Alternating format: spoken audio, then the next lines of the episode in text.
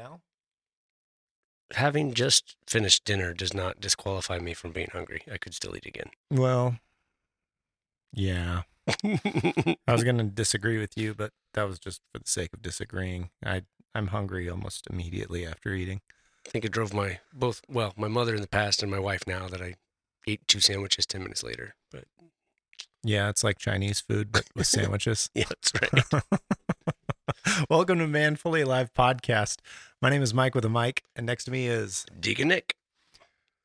If this is your first time tuning into Man Fully Alive podcast, uh, Man Fully Alive comes from the quote from St. Irenaeus that says, The glory of God is man fully alive.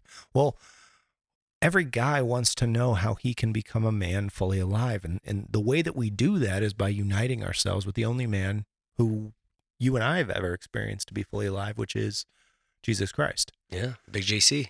Big JC. So JC is uh, well written about in four Gospels, and those Gospels uh, often have many of his exact words in them.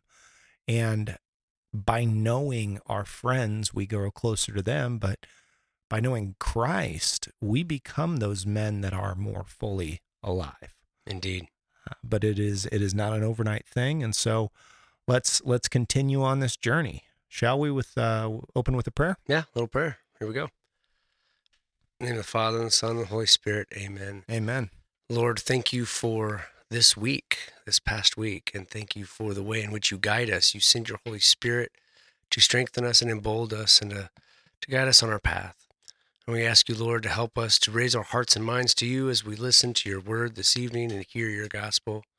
And we ask you to inspire us inch by inch, day by day, little by little, to become men fully alive. We ask this through Christ our Lord. Amen. Well, it is um, now time for us to reflect on last week's challenge. And the challenge from last week, which was uh, the feast of John the Baptist, was to enhance one relationship uh, that was that, that was one of those positive ones that was bringing you closer to Christ. Um, and and you have to think about that, like just for a minute, the relationship between John the Baptist and Jesus. These were co- these were cousins, you know. Yeah. Um, I know I know I had a lot of cousins that I was close with when I was growing up, and it was always a delight to see the ones that were around your age that you played with as kids, and and I think about that relationship that I had with some of my cousins, and I I can only assume it was a similar, same level of delight, I guess you could say, when when Jesus would see John the Baptist, and it had to be a very uplifting relationship because, uh, well, he's the Son of God, and he was the final prophet, Right. right? So Jesus being Son of God, John the Baptist being the the last, the Yeah, last was a great prophet, right? Right. And well, and there's so much about the hidden life of Jesus that we don't know, but you have to assume that family life was central. And uh, John the Baptist uh, probably played a central role in Jesus's life and vice versa. Yeah, yeah, that's it's it's baffling just to kind of think about that. That two of the the really most quintessential talked about people in in Christianity, right? Yeah. Uh, cousins. so close. Well, Yeah. and actually, it's funny how, how even saints come in pairs, you know, even if they're not related, so often they're friends or they were, were mentors of or whatever. yeah. It's amazing how saints beget saints. Well, and then and that that really brings us directly to that challenge. There are relationships out there that are bringing people closer to Christ. And what the challenge was was to enhance that one relationship that is is building up that Christ focused person within you. And um, the Yeah. the How'd one you do? well, actually, I it was it was tough because I, I just I just got it in under the wire Oh. right before we recorded, and um, I I I had a guy that who's lived down the, the road from me for uh, gosh a, more than a year, and um, actually it's probably right at a year, and you know I've I've said hey man we should have a beer sometime, and uh, we just happened to take our kids down to the end of the cul-de-sac, and uh, we're they were playing and and Emily's finally can reach the pedals on the big wheel that I bought her a year ago. So Nice. she's starting to really enjoy that. And he comes out and he just we're we're just chatting it up and he goes, "Hey man, I have a, a guys group that meets and just kind of talks about how God's working in our lives and uh we- I I hosted on on on Monday nights. So you should uh you should come by."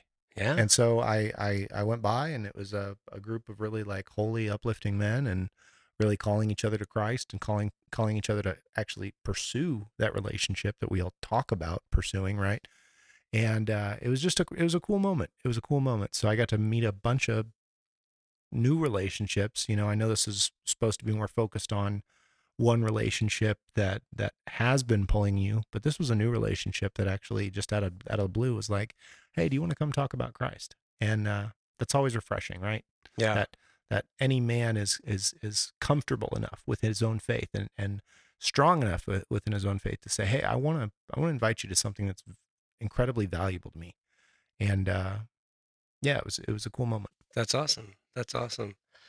Um, I don't know if this technically falls under the umbrella of this challenge or not. I think it does though, because uh, it's a relationship that I'm working on not just for myself, but also for my wife. And so, as a married couple, my wife and I are planning on strengthening our relationship with another married couple in the archdiocese. Uh, and we're setting up a, a, a, time and an opportunity for us to do that. So we're working on the calendar still, so that's going to happen. But mm-hmm. But yeah, I haven't exactly succeeded just yet. That's okay. Yeah. Ho- holy double dates are cool. There you go. There you go.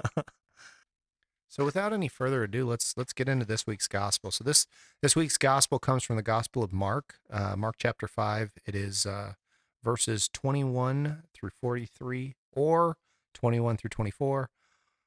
35b through 43. So there's a shortened version. We're going to do the long version just because there's some really meaty pieces in there. A reading from the Gospel of Mark. When Jesus had crossed again in the boat to the other side, a large crowd gathered around him, and, and he stayed close to the sea.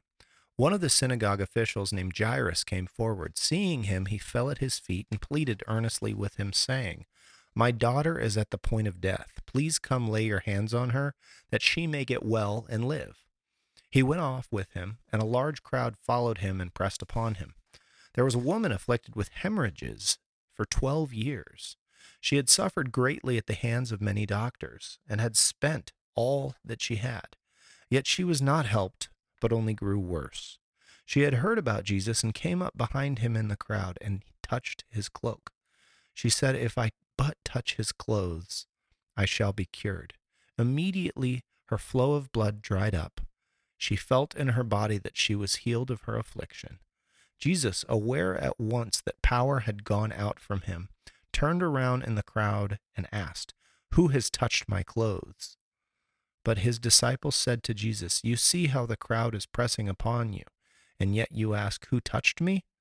And he looked around to see who had done it.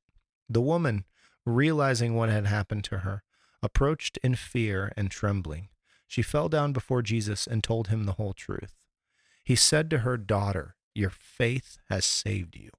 Go in peace and be cured of your affliction. While he was still speaking, people from the synagogue official's house arrived and said, Your daughter has died. Why trouble the teacher any longer? Disregarding the message that was reported, Jesus said to the synagogue official, do not be afraid, just have faith. He did not allow anyone to accompany him inside except Peter, James, and John, the brother of James. When they arrived at the house of the synagogue official, he caught sight of a commotion, people weeping and wailing loudly. So he went in and said to them, Why this commotion and weeping? The child is not dead, but asleep. And they ridiculed him. Then he put them all out. He took along the child's father and mother and those who were with them, and entered the room where the child was. He took the child by the hand and said to her, Talitha koum, which means, Little girl, I say to you, arise. The girl, a child of twelve, arose immediately and walked around. At that they were utterly astounded. He gave strict orders that no one should know this, and said that she should be given something to eat. The Gospel of the Lord. Praise to you, Lord Jesus Christ. I love this gospel, in particular, the middle part about uh, the woman who clasps on to Jesus' clothing. I, yeah. I think I've mentioned this before, but it was a major moment of revelation in my faith journey. Uh, the reading of this co- uh, gospel in combination with Eucharistic adoration. I'll never forget the priest reading this and then telling us that as he walked around the room with the Eucharist in in the monstrance, that beautiful thing that holds the Eucharist, he also had, of course, his long garments on, and he encouraged us as he walked around the room to reach out and to hang on to his clothing as an extension of the Eucharist, as an extension of Jesus himself. And I'll never forget being there as a young teenager. I must have been like, I don't know, like 14. And the priest is approaching, and I was all excited. And I realized, you know, I know that the Eucharist is real. And I know that I have so much to share with Jesus, so much burden and baggage, emotional, you know, my life, whatever. All these things were in my head. And I remember reaching out and touching uh, the the cloth of the priest, but it was it was touching the clothing of Jesus, and I felt God's presence. Um, and what came to me was an overabundance of peace and joy, um, in a new way, in a way that I'd never experienced before. So this gospel's always had really uh, personal, deep meaning to me, and and I just love it for for that purpose. It's a it's an incredible reflection. I uh, I had a similar experience, but I, I think the uh, I think the moment that that this woman who I mean it says even clearly her thought process, which was you know, if if I just if I but touch his clothes, I shall be cured. Yeah. I mean, you don't I don't know a single doctor that if I just walked in and touched his stethoscope, it'd be like, boom, done. Boom. Good. Yeah. Hey, thanks. Thanks. Do do I pay my copay now? That's right. Deductible. Very good. Yeah. Yeah. Um, right. The divine physician alone does this. Yeah, it's amazing. Um, and I didn't I didn't necessarily have any expectation, but I remember experiencing that peace and joy. And and how awesome for her to be such a witness to us of faith. She just knew Jesus was going to accomplish this for her. Yeah. Um, what great faith. That's awesome. Well, and I think that's that. there- There's a big piece there. This is kind of an it. It is an adoration moment, right? When sitting before the Blessed Sacrament, which for Catholics is the uh, physical presence of Christ's body and blood in the Eucharist, uh, made physical every time you go to Mass, right? Through Right. the through the form of trans transubstantiation, where the priest acts as Jesus um, in the Last Supper and actually takes the place of Christ in that moment, allowing the body and blood to become uh, that bread that we see right in front of us. Yeah. Yeah. That, uh, that the bread and wine become the body and blood of Christ for us and feeds us. Um, Yeah, I, Yeah. Said, I think I said that backwards. It may be. I was just saying it again Yeah, just to yeah, make sure. But yeah, uh, you know what a what a wonderful moment. And in fact, these this entire gospel is about faith. Not only does the woman with the hemorrhage show great faith, but so does Jairus, who comes up and talks to Jesus about his dying daughter. Um, and it's a wonderful. Uh, these these two stories seem like two stories, but they really go together quite nicely because the woman is hemorrhaging for twelve years and because of her hemorrhage she is dying. And then you have the the little girl who is 12 years old and is also dying and in fact we hear just a little bit later that she is dead. And at 12 years old she would have been a maiden. She would have been of marrying age you know she would have started her cycle and ready for for children and Yeah. so That's Uh, when that's when the natural processes begin. For girls, Precisely. right? So just like the 12 years of hemorrhaging for the older woman, this woman, this young maiden is only 12 years old. So you have a symbolism between the years of 12, but also the symbolism between bleeding. Uh, the woman was bleeding for 12 years, and this young maiden will start because of her cycle. And this all points to the appreciation for life. Both of them are dying. The woman was dying of a hemorrhage, the girl was dying of something else we don't know, but both uh, were bleeding. And to stop the bleeding for the older woman preserved her life, and to preserve the life of the younger woman allowed her to begin her pro- her cycle so that she could marry and bring into the world new life. Yeah. I I love this new life imagery within this gospel. It helps us to appreciate how God comes to our aid and wants greater things for us than even sometimes we desire. Not only health, but prosperity in life.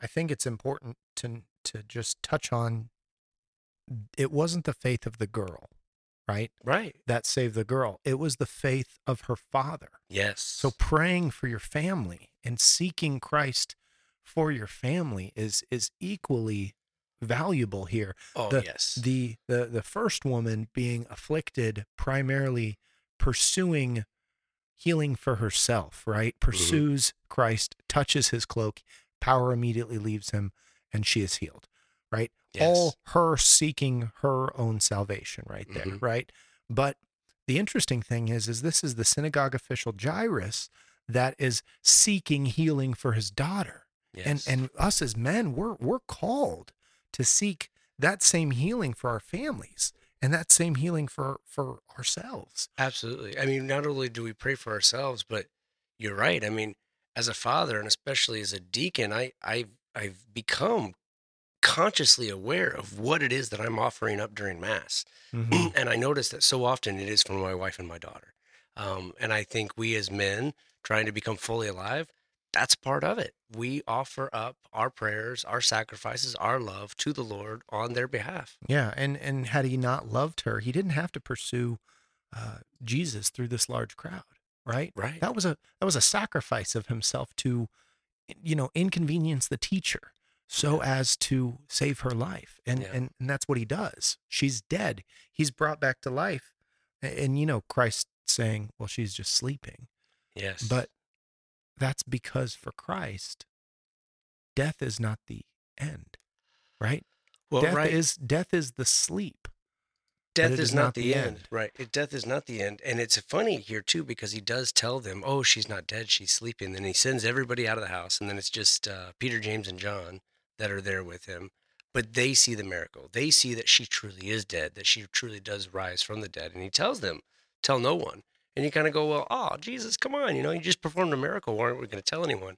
um, if we look at the the greatest meaning that we're supposed to get from this uh, gospel is the faith that we see both in the woman and in Jairus. They had faith without the miracle. And so Jesus doesn't want to show off the miracle in order to cause faith. He wants people to come to faith without the miracle. And so uh, Peter, James, and John are allowed to see because they are, you know, the great apostles to well be. not only that they are already believers right? Correct. And so it would be a violation. We, we've said this every single episode, every single podcast. Christ is a gentleman. Yes. And Christ would be overriding our free will if people were to witness the miracle every single time, such as bringing someone back to life, the way he did with Lazarus. He did that once publicly, right? right. Someone who was definitely dead, he brought back to life. But he wasn't going to do that so many times that it was going to override the free will that he gives us. He wants our love to him and our surrender to him to be voluntary. Yes. And and I think that's kind of where there, there, there there's a nuance there that that needs to be understood.